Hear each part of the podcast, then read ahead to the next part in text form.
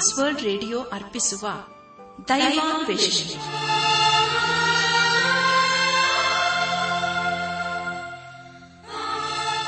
ನಮ್ಮ ದೈವಾನ್ವೇಷಣೆ ಕನ್ನಡ ಕಾರ್ಯಕ್ರಮವನ್ನು ಆಲಿಸಲು ಸಿದ್ಧರಾಗಿರುವ ನಮ್ಮ ನೆಚ್ಚಿನ ಶ್ರೋತೃ ಬಾಂಧವರಿಗೆ ಕ್ರಿಸ್ತೇಸುವಿನ ಹೆಸರಿನಲ್ಲಿ ಪ್ರೀತಿಯ ಸ್ವಾಗತ ಸುಸ್ವಾಗತ. ದೈವಾನ್ವೇಷಣೆ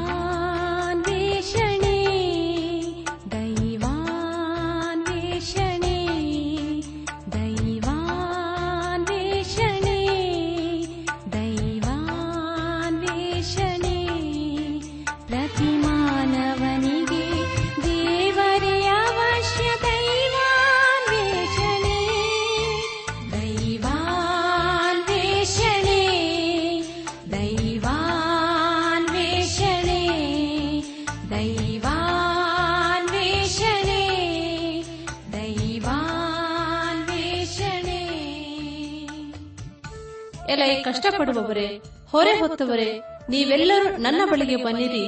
ನಾನು ನಿಮಗೆ ವಿಶ್ರಾಂತಿ ಕೊಡುತ್ತೇನೆ ಎಂದು ವಾಗ್ದಾನ ಮಾಡಿದ ಯೇಸುವಿನ ಸಂದೇಶ ಕೇಳಲು ಪ್ರೋತ್ಸಾಹಿಸುತ್ತೇವೆ. ಪ್ರಿಯರೇ, ದೈವಾನ್ವೇಷಣೆ ಕಾರ್ಯಕ್ರಮವನ್ನು ಆಲಿಸುವಾಗ ಹಲವಾರು ಪ್ರಶ್ನೆ, ಸಂದೇಹಗಳು ಮೂಡುವುದು ಸಹಜ. ಆದ್ದರಿಂದ ಕಾರ್ಯಕ್ರಮದ ಅಂತ್ಯದಲ್ಲಿ ಹೇಳುವ ವಿಳಾಸವನ್ನು ಸಂಪರ್ಕಿಸಬೇಕಾಗಿ ಕೋರುತ್ತೇವೆ. ನಮ್ಮ ಕಾರ್ಯಕ್ರಮವನ್ನು ಸಂಪೂರ್ಣವಾಗಿ ಆಲಿಸಿ ದೇವರ ವಾಕ್ಯದಲ್ಲಿ ಅಡಕವಾಗಿರುವ ಸತ್ಯಾಂಶಗಳನ್ನು ತಿಳಿದುಕೊಳ್ಳಿರಿ.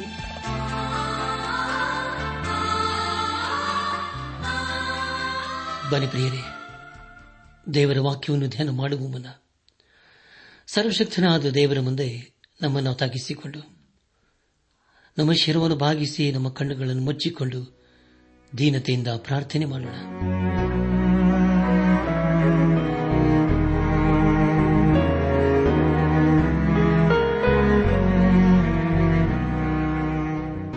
ನಮ್ಮನ್ನು ಬಹಳವಾಗಿ ಪ್ರೀತಿ ಮಾಡಿ ಸಾಗಿ ಸಲಹುವ.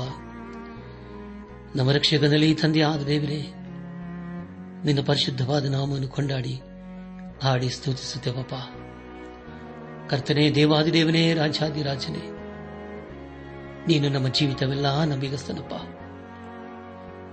ನೀನು ನಮ್ಮನ್ನು ಭೇಟಿಗಾರನ ಬಲೆಯಿಂದಲೂ ಮರಣಕರ ವ್ಯಾಧಿಗಳಿಂದ ತಪ್ಪಿಸಿದಂತಹ ದೇವಾದ ದೇವನಪ್ಪ ನೀನು.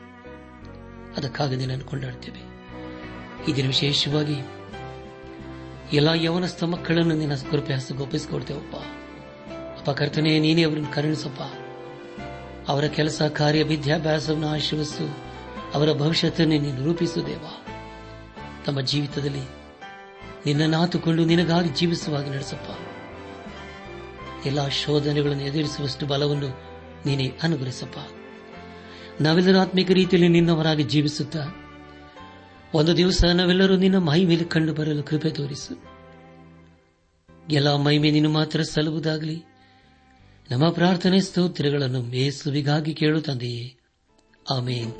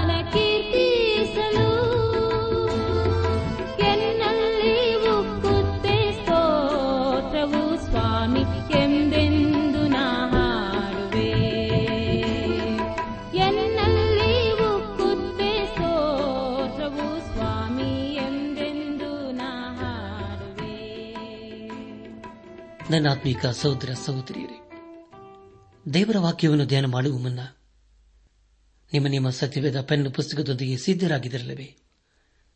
ನಾವು ಕೆಲವು ದಿವಸಗಳಿಂದ ಪ್ರವಾದಿಯಾದ ಎಚ್ಗೆಲನ್ನು ಬರೆದ ಪ್ರವಾದನ ಗ್ರಂಥವನ್ನು ಧ್ಯಾನ ಮಾಡುತ್ತಾ ಬಂದಿದ್ದೇವೆ. ಕಳೆದ ಕಾರ್ಯಕ್ರಮದಲ್ಲಿ ನಾವು ಎಚ್ಗೆಲ್ ಪ್ರವಾದನ ಗ್ರಂಥದ ಹತ್ತನೇ ಅಧ್ಯಾಯ ನಾಲ್ಕರಿಂದ ಹನ್ನೆರಡನೇ ಅಧ್ಯಾಯದ ಆರನೇ ವಚನದವರೆಗೆ ಧ್ಯಾನ ಮಾಡಿಕೊಂಡು ಅದರ ಮೂಲಕ ನಮ್ಮ ನಿಜ ಜೀವಿತಕ್ಕೆ ಬೇಕಾದ ಅನೇಕ ಆತ್ಮಿಕ ಪಾಠಗಳನ್ನು ಕಲಿತುಕೊಂಡು ಅನೇಕ ರೀತಿಯಲ್ಲಿ ಆಶೀರ್ವಸಲ್ಪಟ್ಟಿದ್ದೇವೆ ದೇವರಿಗೆ ಮಹಿಮೆಯುಂಟಾಗಲಿ ಧ್ಯಾನ ಮಾಡಿದಂಥ ವಿಷಯಗಳನ್ನು ಈಗ ನೆನಪು ಮಾಡಿಕೊಂಡು ಮುಂದಿನ ವೇದ ಭಾಗಕ್ಕೆ ಸಾಗೋಣ. ಯಹೋವನ ವಾಹನ ದರ್ಶನ, ಪಟ್ಟಣದ ಅಗ್ನಿ ಪ್ರಳಯ ಯರೂಸೆಲಮಿನ ಮಂತ್ರಾಲೋಚಕರ ದುರ್ಬುದ್ಧಿಯನ್ನು ಖಂಡಿಸಿದ್ದು ಸರಿಯವರಿಗೆ ಕೊಟ್ಟ ವಾಗ್ದಾನ. ಯಹೋವನ ಸಾನ್ನಿಧ್ಯವು ಪಟ್ಟಣಕ್ಕೆ ತಪ್ಪಿದ್ದು ಎಂಬ ವಿಷಯಗಳ ಕುರಿತು ನಾವು ಧ್ಯಾನ ಮಾಡಿಕೊಂಡೆವು. ಇಂದು ನಾವು ಎಚ್ಕೆಲ್ ಪ್ರವಾದನೆ ಗ್ರಂಥದ ಹನ್ನೆರಡನೇ ಅಧ್ಯಾಯ ಏಳರಿಂದ ಹದಿನಾಲ್ಕನೇ ಅಧ್ಯಾಯದ ಆರನೇ ವಚನದವರೆಗೆ ಧ್ಯಾನ ಮಾಡಿಕೊಳ್ಳೋಣ. ಪ್ರಿಯ ದೇವಜನರೇ, ಈ ವಚನಗಳಲ್ಲಿ ಬರೆಯಲ್ಪಟ್ಟಿರುವಂತಹ ಮುಖ್ಯ ವಿಷಯಗಳು ಯಹೂದದ ರಾಜ್ಯ ಪ್ರಜೆಗಳ ಸರಿಯ ಸೂಚನೆ, ಯಹೂದ್ಯರ ಭರವಸದ ಖಂಡನೆ, ಕಣಿಯವರನ್ನು ಖಂಡಿಸಿದ್ದು ಹಾಗೂ ಕಪಟಿಗಳಿಗಾಗಿ ಯಹೋನ ಹತ್ತಿರ ಪ್ರಶ್ನೆ ಮಾಡುವವರನ್ನು ಎಚ್ಚರಿಸಿದ್ದು ಎಂಬುದಾಗಿ. ಪ್ರಿಯರೇ, ಮುಂದೆ ಮುಂದೆ ನಾವು ಧ್ಯಾನ ಮಾಡುವಂತಹ ಎಲ್ಲ ಹಂತಗಳಲ್ಲಿ ದೇವರನ್ನು ಆತುಕೊಳ್ಳೋಣ. ಯಹಜ್ಕೇಲ್ ಪ್ರವಾದನ ಗ್ರಂಥ ಹನ್ನೆರಡನೇ ಅಧ್ಯಾಯ ಎಂಟರಿಂದ ಹನ್ನೆರಡನೇ ವಚನದವರೆಗೆ ಓದುವಾಗ, ಬೆಳಗ್ಗೆ ಯೋಹವನು ಈ ಮಾತನ್ನು ನನಗೆ ದಯಪಾಲಿಸಿದನು. ನರಪುತ್ರನೇ, ದ್ರೋಹಿ ವಂಶದವರದ ಇಸ್ರಾಯೇಲರು, ನೀನು ಏನು ಮಾಡುತ್ತೆಂದು ನಿನ್ನನ್ನು ಕೇಳಿದರಲ್ಲವೇ? ನೀನು ಅವರಿಗೆ ಹೀಗೆ ನುಡಿ, ಕರ್ತನಾದ ಯಹೋನು ಇಂತೆನ್ನುತ್ತಾನೆ, ಈ ಹೊರೆಯು ಎರೂ ಸೆಲೆಮಿನಲ್ಲಿರುವ ಪ್ರಭುವಿಗೂ, ಅಲ್ಲಿನ ಇಸ್ರಾಯೇಲ್ ವಂಶದವರೆಲ್ಲರಿಗೂ ಸಂಬಂಧಪಟ್ಟಿದೆ. ಇದನ್ನು ನೋಡಿ. ನಾನು ನಿಮಗೆ ಮುಂಗುರುತಾಗಿದ್ದೇನೆ. ನಾನು ಮಾಡಿದಂತೆಯೇ ಅವರಿಗಾಗುವುದು. ಅವರು ವಲಸೆಯಾಗಿ ಸೆರೆ ಹೋಗುವರು ಅವರಲ್ಲಿನ ಪ್ರಭುವು ಹೆಗಲ ಮೇಲೆ ಹೊರೆಯನ್ನು ಹೊತ್ತುಕೊಂಡು ಕತ್ತಲಲ್ಲಿ ಹೊರಟು ಹೋಗುವನು.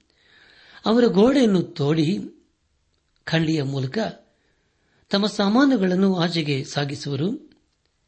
ಅವನು ಮೋರೆಯನ್ನು ಮುಚ್ಚಿಕೊಳ್ಳುವನು, ಭೂಮಿಯು ಅವನ ಕಣ್ಣಿಗೆ ಕಾಣಿಸದು ಎಂಬುದಾಗಿ. ನನ್ನಾತ್ಮಿಕ ಸಹೋದರ, ಸಹೋದರಿಯರೇ, ಈಗ ಅರಸನಾದ ಚಿತ್ಕೆಯನ್ನು ಸಿಂಹಾಸನದಲ್ಲಿ ಕುಳಿತಿದ್ದಾನೆ. ಸುಳ್ಳು ಪ್ರವಾದಿಗಳು ಹೇಳಿದ್ದೇನೆಂದರೆ, ಈಗಾಗಲೇ ಅರಸನಾದ ನೆಬಕತ್ ನೇಚರನು ಯರೂಸಲಮನ್ನು ಎರಡು ಸಾರಿ ಆಕ್ರಮಣ ಮಾಡಿದ್ದಾನೆ.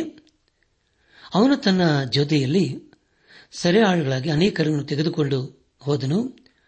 ಅವನು ಯರುಸಲೇಮನ್ನು ನಾಶ ಮಾಡಲಿಲ್ಲ ಅವನು ದೇವಾಲಯವನ್ನು ಸುಟ್ಟು ಬಿಡಲಿಲ್ಲ ಅಲ್ಲಿನ ಅರಸರನ್ನು ಕೊಲ್ಲಲಿಲ್ಲ ಎಂಬುದಾಗಿ ಸುಳ್ಳು ಸುಳ್ಳಾಗಿ ಹೇಳಿದರು. ಪ್ರಿಯ ದೇವಜನರೇ, ಹನ್ನೆರಡನೇ ವಚನದಲ್ಲಿ ಹೀಗೆ ಓದಿಕೊಂಡಿದ್ದೇವೆ. ಅದೇನೆಂದರೆ, ಅರಸನಾದ ಚಿತ್ಕಿಯನ್ನು ಭೂಮಿಯನ್ನು ಕಾಣುವುದಿಲ್ಲ ಎಂಬುದಾಗಿ. ಪ್ರಿಯ ದೇವಜನರೇ, ಹಳವಳು ಮಡಿಕೆಯಲ್ಲಿ ಎರಡನೇ ಅರಸುಗಳ ಪುಸ್ತಕ, ಇಪ್ಪತ್ತೈದನೇ ಅಧ್ಯಾಯ. ಪ್ರಾರಂಭದ ಏಳು ವಚನಗಳಲ್ಲಿ ಹೀಗೆ ಓದುತ್ತೇವೆ. ಚಿತ್ಕಿಯನ್ನು ಬಾಬಿಲಿನ ಅರಸನಾದ ನೆಬಕತ್ ನೇಚರನಿಗೆ ವಿರುದ್ಧವಾಗಿ ತಿರುಗಿ ಬಿದ್ದಿದ್ದರಿಂದ ಅವನು ಚಿತ್ಕಿಯನ ಆಳ್ವಿಕೆಯ ಒಂಬತ್ತನೇ ವರ್ಷದ ಹತ್ತನೆಯ ತಿಂಗಳಿನ ಹತ್ತನೆಯ ದಿನದಲ್ಲಿ ಸರ್ವ ಸೈನ್ಯ ಸಹಿತನಾಗಿ ಯರೂಸೆಲಮಿಗೆ ಬಂದು ಅಲ್ಲಿ ಪಾಳೆ ಮಾಡಿಕೊಂಡು ಅದರ ಸುತ್ತಲೂ ಮಣ್ಣಿನ ದಿಬ್ಬವನ್ನು ಮಾಡಿ ಚಿತ್ಕೇನ ಆಳ್ವಿಕೆಯ ಹನ್ನೊಂದನೇ ವರ್ಷದವರೆಗೆ ಅದಕ್ಕೆ ಮುತ್ತಿಗೆ ಹಾಕಿದನು.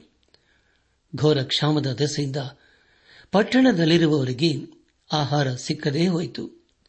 ಪಟ್ಟಣಕ್ಕೆ ಮುತ್ತಿಗೆ ಹಾಕಿದ್ದ ಖಸ್ತಿಯರು ಹನ್ನೊಂದನೇ ವರ್ಷದ ನಾಲ್ಕನೇ ತಿಂಗಳಿನ ಒಂಬತ್ತನೇ ದಿವಸ ಪೌಳೆಗೋಡೆಯಲ್ಲಿ ಒಂದು ದ್ವಾರವನ್ನು ಮಾಡಿದ್ದರಿಂದ ಒಳಗಿದ್ದ ಅರಸನು ಅವನ ಎಲ್ಲಾ ಸೈನಿಕರು ಅದೇ ರಾತ್ರಿಯಲ್ಲಿ ಅರಸನ ತೋಟದ ಬಳಿಯಲ್ಲಿರುವ ಬಾಗಿಲಿನಿಂದ ಓಡಿ ಹೋದರು.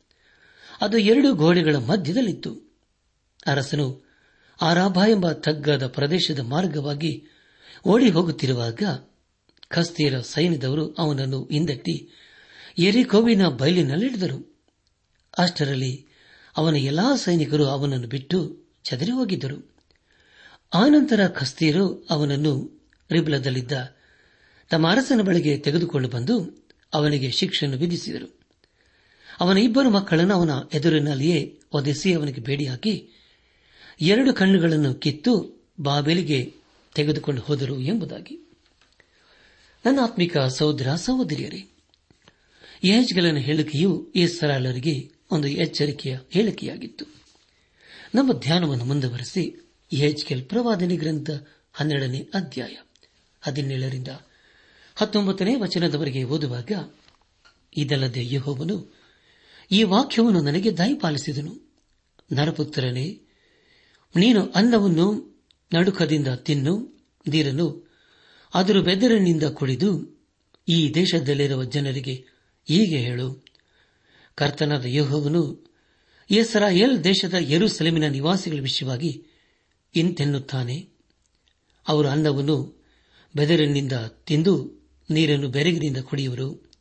ಏಕೆಂದರೆ ಆ ದೇಶದವರೆಲ್ಲರೂ ಬಲಾತ್ಕಾರಿಗಳಾಗಿರುವುದರಿಂದ ಅಲ್ಲಿನ ಸೊತ್ತೆಲ್ಲ ಸೋರೆಯಾಗಿ ದೇಶವು ಬರಿದಾಗುವುದು ಎಂಬುದಾಗಿ. ಪ್ರಿಯ ದೇವಜನರೇ, ಹೀಗೆ ಮಾಡುವಾಗ ಜನರು ಹೆಜ್ಕೆಲನನ್ನು, ನೀನು ಯಾಕೆ ಹೀಗೆ ಮಾಡುತ್ತೆ ಎಂಬುದಾಗಿ ಕೇಳುತ್ತಾರೆ. ಆಗ ಹೆಜ್ಕೆಲನು ಅವರಿಗೆ, ದೇವರ ಕುರಿತು ಹೀಗೆ ಹೇಳಬೇಕಾಗಿತ್ತು. ಹನ್ನೆರಡನೇ ಅಧ್ಯಾಯ. ಇಪ್ಪತ್ತೆರಡು ಹಾಗೂ ಇಪ್ಪತ್ಮೂರನೇ ವಚನಗಳಲ್ಲಿ ಹೀಗೆ ಓದುತ್ತೇವೆ. ಕ್ಲುಪ್ತ ಕಾಲವು ದೂರ ದೂರ ಹೋಗುತ್ತಲಿದೆ. ದಿವ್ಯ ದರ್ಶನಗಳೆಲ್ಲ ನಿರರ್ಥಕ ಎಂಬುದಾಗಿ ಇಸ್ರಾಯೇಲ್ ದೇಶದವರು ಆಡಿಕೊಳ್ಳುವ ಈ ಗಾದೆಯನ್ನು ಅವರಿಗೆ ಹೀಗೆ ಹೇಳು. ಕರ್ತನ ಯಹೋ ನಿಂತನ್ನುತ್ತಾನೆ ನಾನು ಈ ಗಾದೆಯನ್ನು ನಿಲ್ಲಿಸಿಬಿಡುವನು. ಅದು ಇಸ್ರಾಯೇಲಿನ ಇನ್ನೂ ಸಲದ ನಾನು ನುಡಿಯುವ ಈ ಮಾತನ್ನು ಕೇಳಿರಿ. ಕ್ಲುಪ್ತ ಕಾಲವು ಹತ್ತರಿಸಿದೆ.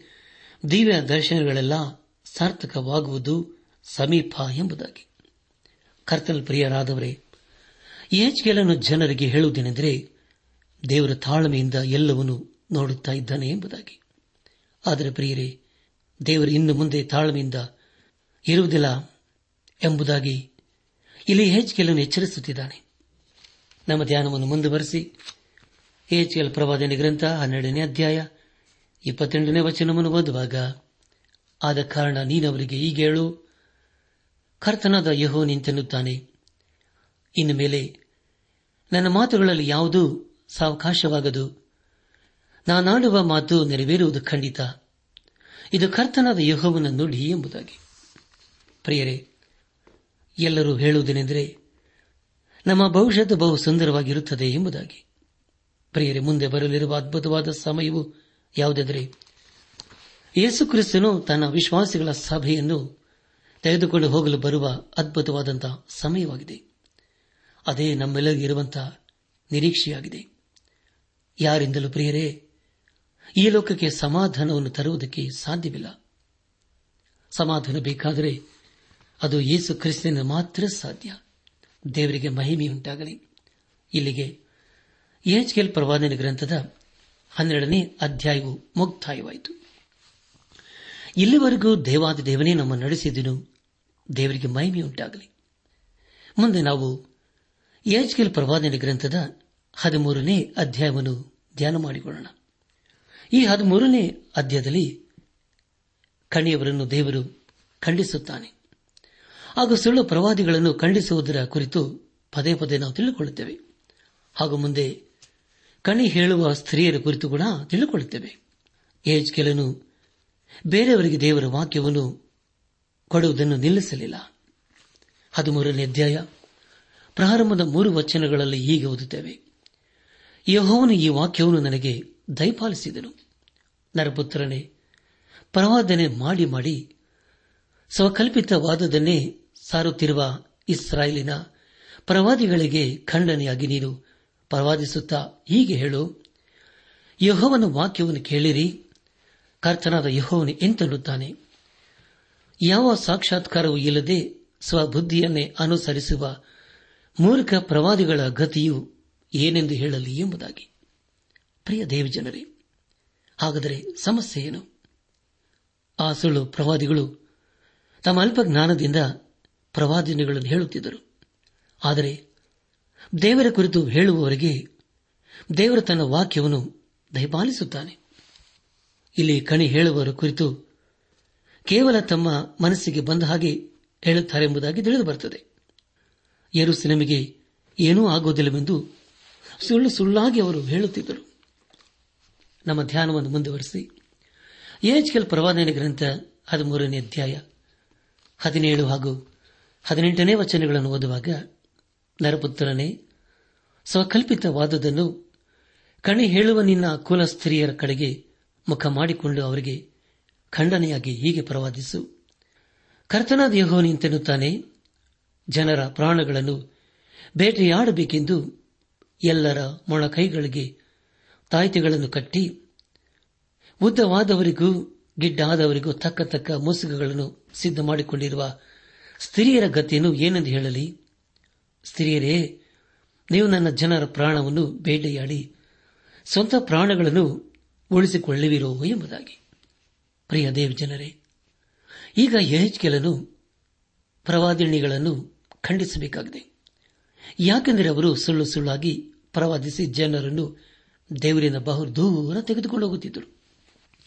ದಯಮಾಡಿ ಸಮಯ ಮಾಡಿಕೊಂಡು ಆದಿಕಾಂಡ ಪುಸ್ತಕ ಹತ್ತನೇ ಅಧ್ಯಾಯ ಎಂಟು ಹಾಗೂ ಒಂಬತ್ತನೇ ವಚನಗಳನ್ನು ಓದಿಕೊಳ್ಳಬೇಕೆಂಬುದಾಗಿ ನಿಮ್ಮನ್ನು ನಾನು ಪ್ರೀತಿಯಿಂದ ಕೇಳಿಕೊಳ್ಳುತ್ತೇನೆ. ಪ್ರಿಯ ದೇವ್ ಜನರೇ ಪೇತ್ರನ್ ಬರೆದಂತಹ ಎರಡನೇ ಪತ್ರಿಕೆ, ಎರಡನೇ ಅಧ್ಯಾಯ. ಮೊದಲನೇ ವಚನದಲ್ಲಿ ಹೀಗೆ ಓದುತ್ತೇವೆ. ಆದರೆ, ಇಸ್ರಾಯೇಲ್ ಜನರಲ್ಲಿ ಸುಳ್ಳು ಪ್ರವಾದಿಗಳು ಇದ್ದರಲ್ಲ, ಅದೇ ಪ್ರಕಾರ ನಿಮ್ಮಲ್ಲಿಯೂ ಸುಳ್ಳು ಬದುಕರು ಇರುವರು. ಅವರು ನಾಶಕರವಾದ ಮತಭೇದಗಳನ್ನು ಕಳ್ಳತನದಿಂದ ಹುಟ್ಟಿಸುವವರು ತಮ್ಮನ್ನು ಕೊಂಡುಕೊಂಡ ಒಡೆಯನನ್ನು ಕೂಡ ತಾವು ಅರಿಯುವೆ ಎಂದು ಹೇಳುವವರು ಆಗಿದ್ದು, ಪಕ್ಕನೆ ತಮ್ಮ ಮೇಲೆ ನಾಶನವನ್ನು ಬರಮಾಡಿಕೊಳ್ಳುವರು ಎಂಬುದಾಗಿ. ನನ್ನಾತ್ಮಿಕ ಸಹೋದರ ಸಹೋದರಿಯರೇ, ಅದೇ ರೀತಿಯಲ್ಲಿ ಇಂದು ಕೂಡ ಅನೇಕರು ಅನೇಕ ರೀತಿಯಲ್ಲಿ ಸುಳ್ಳು ಸುಳ್ಳಾಗಿ ಬೋಧಿಸಿ ಅನೇಕರನ್ನು ದೇವರಿಂದ ಬಹುದೂರ ತೆಗೆದುಕೊಂಡು ಹೋಗುತ್ತಿದ್ದಾರೆ.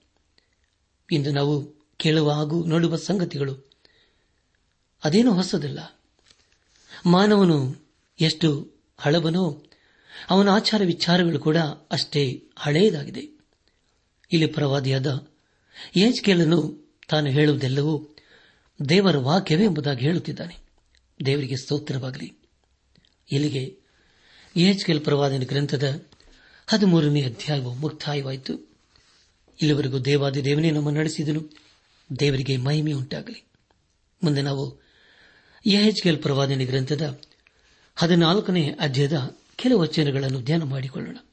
ಪ್ರಿಯ ದೇವ್ ಜನರೇ, ಈ ಅಧ್ಯಾಯದಲ್ಲಿ ನಾವು ಈ ಸರಾಲರ ಎರಡು ಪ್ರಾಮುಖ್ಯವಾದ ವಿಷಯಗಳನ್ನು ಕಾಣಬಹುದು. ಮೊದಲದಾಗಿ ಇಸ್ರಾಳ ಹಿರಿಯರು ದೇವರು ಅಸಹ್ಯಪಡುವ ಆರಾಧನೆಯನ್ನು ಮಾಡುತ್ತಾರೆ. ಹಾಗೂ ಎರಡನೇದಾಗಿ, ಯರೂಸೆಲೆಮಿನ ನಾಶನವು ಖಂಡಿತ ಎಂಬುದಾಗಿ. ಪರಿಯ ದೇವ್ ಜನರೇ ಎರಡು ಹಾಗೂ ಹನ್ನೆರಡನೇ ವಚನಗಳಲ್ಲಿ ಯಹೆಚ್ಕೆಲನು ಯಹೋವನು ನನಗೆ ಈ ವಾಕ್ಯವನ್ನು ದಯಪಾಲಿಸಿದನೆ ಎಂಬುದಾಗಿ ಬರೆಯುತ್ತಾನೆ. ದೇವರು ತಾನು ಯರೂಸೆಲಮನ್ನು ಯಾಕೆ ನಾಶ ಮಾಡುತ್ತಾ ಇದ್ದಾನೆ ಎಂಬುದಾಗಿ ಬಹಳ ಸ್ಪಷ್ಟವಾಗಿ ಯಹೆಚ್ಕೆಲನ್ನು ತಿಳಿಸುತ್ತಿದ್ದಾನೆ. ಅಂದು ದೇವರು ತನ್ನ ನ್ಯಾಯ ತೀರ್ಪನ್ನು ಬರಮಾಡಿದ ಹಾಗೆ ಇಂದು ಹಾಗೂ ಮುಂದೆ ಕೂಡ ಬರಮಾಡುತ್ತಾನೆ. ಈಗ ನಾವು ಈ ಸರಾಲರ ಮೊದಲನೇ ಪಾಪದ ಕುರಿತು ತಿಳಿದುಕೊಳ್ಳೋಣ ಇಸ್ರಾಲರ ಸರಾಲರ ಹಿರಿಯರು ದೇವರು ಅಸ್ಸೆ ಪಡುವ ಆರಾಧನೆಯನ್ನು ಮಾಡುವರಾದರು. ಹಳೆ ಹಾಗೂ ಹೊಸ ಒಡಂಬಡಿಕೆಯಲ್ಲಿ ಯಾರು ಪಶ್ಚಾತ್ತಾಪದಿಂದ ದೇವರ ಕಡೆಗೆ ತಿರುಗಿ ಬರುತ್ತಾರೋ ಅಂತವರನ್ನು ದೇವರು ಕ್ಷಮಿಸಿ, ಅವರಿಗೆ ಹೊಸ ಜೀವಿತವನ್ನು ಕೊಟ್ಟಿದ್ದಾನಲ್ಲವೇ ಪ್ರಿಯರೇ. ಇಲ್ಲಿ ದೇವ ಜನರಾದ ಇಸ್ರಾಲರಿಗೆ ಒಂದು ಸಂದೇಶವಿದೆ, ಅದರೆಂದರೆ ಅವರು ಪಶ್ಚಾತ್ತಾಪ ಪಡಬೇಕು ಎಂಬುದಾಗಿ. ಹೌದಲ್ಲ ಪ್ರಿಯರೇ? ಇದು ನಮಗೂ ಕೂಡ ಅನ್ವಯವಾಗುತ್ತದೆ. ಹದಿನಾಲ್ಕನೇ ಅಧ್ಯಾಯ.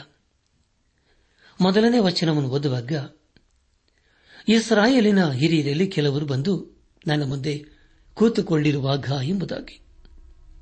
ಪ್ರಿಯರೇ ಯಹೆಚ್ಕೆಲನ ಬಳಿಗೆ ಬಂದವರು ಯಾರು ಎಂಬುದಾಗಿ ಓದಿಕೊಂಡಿದ್ದೇವೆ.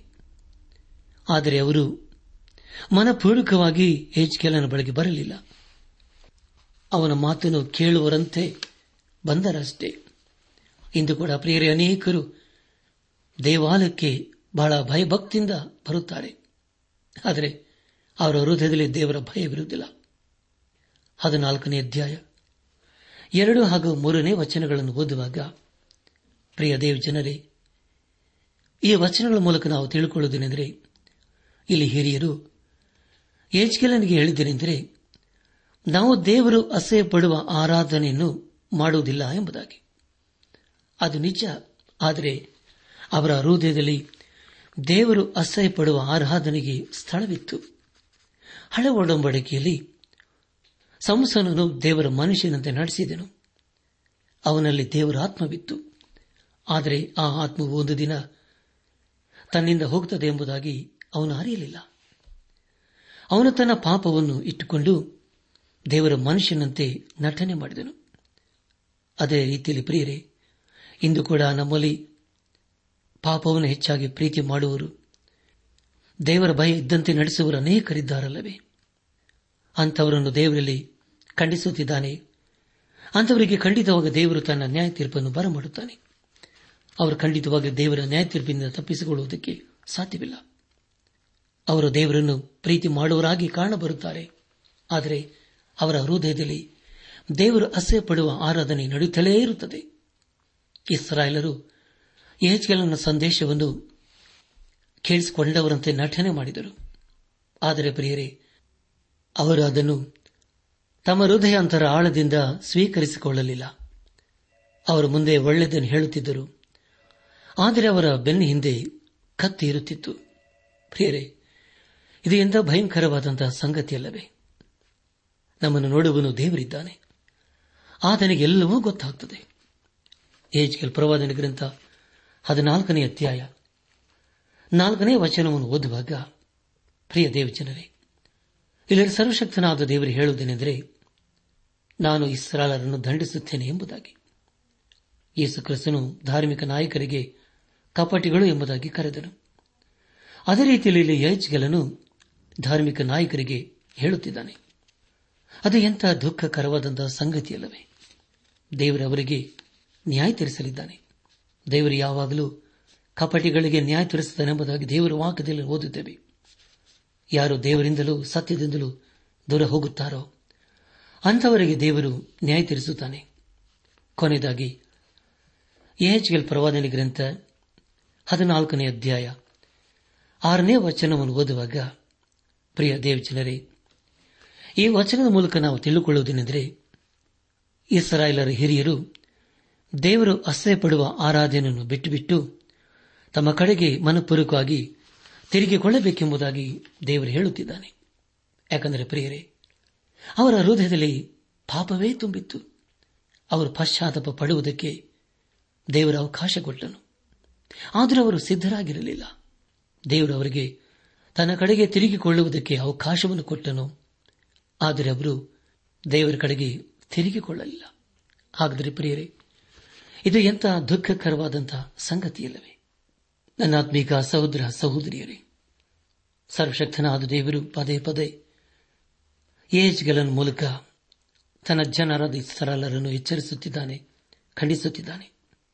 ಪದೇ ಪದೇ ಹೇಳುವುದನ್ನೇ ನರಪುತ್ರನೇ ಇವರು ತಮ್ಮ ಮನಸ್ಸಿನಲ್ಲಿ ನೆಲೆಗೊಳಿಸಿ ತಮಗೆ ಪಾಪಕಾರಿಯಾದ ವಿಘ್ನವನ್ನು ತಮ್ಮ ಮುಂದೆ ಇಟ್ಟುಕೊಂಡಿದ್ದಾರೆ. ಇಂಥವರಿಗೆ ನಾನು ದೈವೋತ್ತರವನ್ನು ದಯಪಾಲಿಸುವುದು ಸರಿಯಲ್ಲವೋ ಎಂಬುದಾಗಿ. ಹೌದಲ್ಲ ಪ್ರಿಯರೇ? ದೇವರ ಪ್ರೀತಿ ಸ್ವರೂಪನು ಅದೇ ಸಮಯದಲ್ಲಿ ದಹಿಸುವ ಅಗ್ನಿಯಾಗಿದ್ದಾನೆ. ಪಾಪಿಯನ್ನು ಪ್ರೀತಿ ಮಾಡುತ್ತಾನೆ, ಆದರೆ ಪಾಪವನ್ನು ಹಾಗೆ ಮಾಡುತ್ತಾನೆ. ಯಾರು ಪಶ್ಚಾತ್ತಾಪದಿಂದ ಆತನ ಬಳಿಗೆ ಬರುತ್ತಾರೋ ಅಂತರವನ್ನು ಕ್ಷಮಿಸಿ, ಅವರಿಗೆ ಹೊಸ ಜೀವಿತವನ್ನು ಅನುಗ್ರಹಿಸುತ್ತಾನೆ. ತನ್ನ ಕಡೆಗೆ ತಿರುಗಿಕೊಳ್ಳಲು ಇಸ್ರಾಲರಿಗೆ ಅನೇಕ ಅವಕಾಶಗಳನ್ನು ಕೊಟ್ಟನು. ಆದರೆ ಪ್ರಿಯರೇ, ಅವರು ದಿನದಿಂದ ದಿನಕ್ಕೆ ದೇವರಿಂದ ದೂರ ಹೋದರೆ ವಿನಃ ದೇವರ ಮಾತಿಗೆ ವಿಧೇಯರಾಗಲಿಲ್ಲ, ಅಧೀನರಾಗಲಿಲ್ಲ. ಆಶೀರ್ವಾದಕ್ಕೆ ಬದಲಾಗಿ ಶಾಪವನ್ನೇ ಪಡೆದುಕೊಂಡರು. ಹಾಗಾದರೆ ಪ್ರಿಯರೇ, ಈ ಸಮಯದಲ್ಲಿ ನಮ್ಮ ಜೀವಿತವನ್ನು ಪರೀಕ್ಷಿಸಿಕೊಳ್ಳುವುದು ಒಳ್ಳೆಯದಲ್ಲವೇ? ದೇವರು ನಮ್ಮನ್ನು ಕೂಡ ಅನೇಕ ಸಾರಿ ಎಚ್ಚರಿಸಿದ್ದಾನೆ. ಈ ಸಂದೇಶವನ್ನು ಆಲಿಸುತ್ತಿರುವ ನನಾತ್ಮಿಕ ಸಹೋದರ ಸಹೋದರಿಯರೇ, ಇದು ಒಂದೇ ಒಂದು ಜೀವಿತ ಬೇಗನೆ ಗತಿಸಿ ಹೋಗುತ್ತದೆ ಆ ದಿನವೂ ಆ ಗಳಿಗೂ ನಮ್ಮ ಜೀವಿತದ ಬರೋದು ಮುಂಚಿತವಾಗಿ ನಾವು ದೇವರ ಕಡೆಗೆ ತಿರುಗಿಕೊಳ್ಳೋಣ.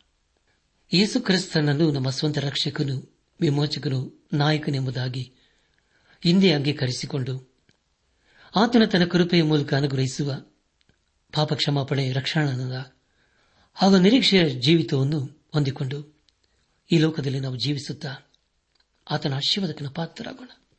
ಪ್ರಿಯ ದೇವಜನರೇ ಸರ್ವಶಕ್ತನಾದ ದೇವರು ಏಜ್ಗೆಲನ ಮೂಲಕ ತನ್ನ ಜನರ ದಿಸ್ಸರನ್ನು ಎಚ್ಚರಿಸಿದಾಗೆ ತನ್ನ ಜೀವಳ ವಾಕ್ಯಗಳ ಮೂಲಕ ನಮ್ಮನ್ನು ಕೂಡ ಎಚ್ಚರಿಸುತ್ತಿದ್ದಾನೆ.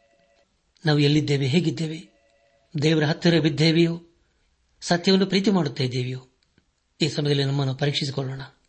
ಒಂದು ವೇಳೆ ನಾವು ದೇವರಿಂದ ದೂರ ಹೋಗಿರುವುದಾದರೆ ಹಿಂದೆ ನಾವು ಆತನ ಹತ್ತಿರಕ್ಕೆ ಬರೋಣ. ನಮ್ಮ ಪಾಪಗಳು ಕಡೆ ಕೆಂಪಾಗಿದ್ದರು. ಯೇಸು ಕ್ರಿಸ್ತನು ತನ್ನ ಪರಿಶುದ್ಧ ರಕ್ತದ ತೊಳೆದು ಶುದ್ಧೀಕರಿಸಿ ತನ್ನ ಮಕ್ಕಳನ್ನಾಗಿ ಅಂಗೀಕರಿಸಿಕೊಳ್ಳುತ್ತಾನೆ. ಆದ್ದರಿಂದ ಹಿಂದೆ ನಾವು ಆತನ ಬಳಿಗೆ ಬಂದು ಆತನ ಆಶೀರ್ವಾದಕನ ಪಾತ್ರರಾಗೋಣ. ದೇವರ ಸಮಾಧಾನ ನಿಮ್ಮೊಂದಿಗೆ ಸದಾ ಇರಲಿ.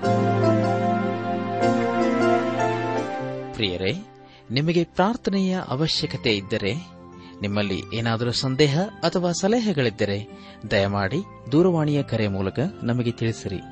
ನಮ್ಮ ಮೊಬೈಲ್ ದೂರವಾಣಿ ಸಂಖ್ಯೆ ಒಂಬತ್ತು ಎಂಟು ನಾಲ್ಕು ಐದು ಆರು ಒಂದು ಆರು ನಾಲ್ಕು ಒಂದು ಎರಡು.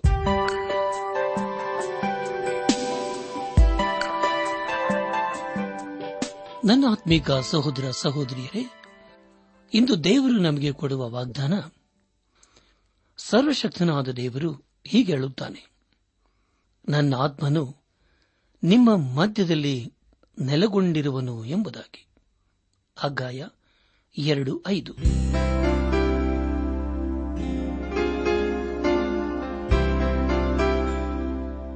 ಪ್ರಿಯರೇ, ಇದುವರೆಗೂ ಆಲಿಸಿದ ದೈವಾನ್ವೇಷಣೆ ಕಾರ್ಯಕ್ರಮವು ನಿಮ್ಮ ಮನಸ್ಸಿಗೆ ಸಮಾಧಾನ, ಸಂತೋಷ ನೀಡಿದೆ ಎಂದು ನಾವು ನಂಬುತ್ತೇವೆ. ನಮ್ಮೆಲ್ಲರ ಸೃಷ್ಟಿಕರ್ತನಾದ ಏಸು ನಮ್ಮೊಂದಿಗೆ ಸದಾ ಇರುವಾತನಾಗಿದ್ದಾನೆ. ನಿಮ್ಮ ಚಿಂತೆ, ದುಃಖ, ಕಾಯಿಲೆ, ಕಷ್ಟಗಳ ಪರಿಹಾರಕ್ಕಾಗಿ ಆತನ ಹೆಸರಿನಲ್ಲಿ ಪ್ರಾರ್ಥಿಸಿರಿ. ನೀವು ನಮ್ಮ ವಿಳಾಸಕ್ಕೆ ಸಂಪರ್ಕಿಸುವುದಾದರೆ ನಾವು ನಿಮಗಾಗಿ ಪ್ರಾರ್ಥಿಸುತ್ತೇವೆ ಹಾಗೂ ಉತ್ತರಿಸುತ್ತೇವೆ.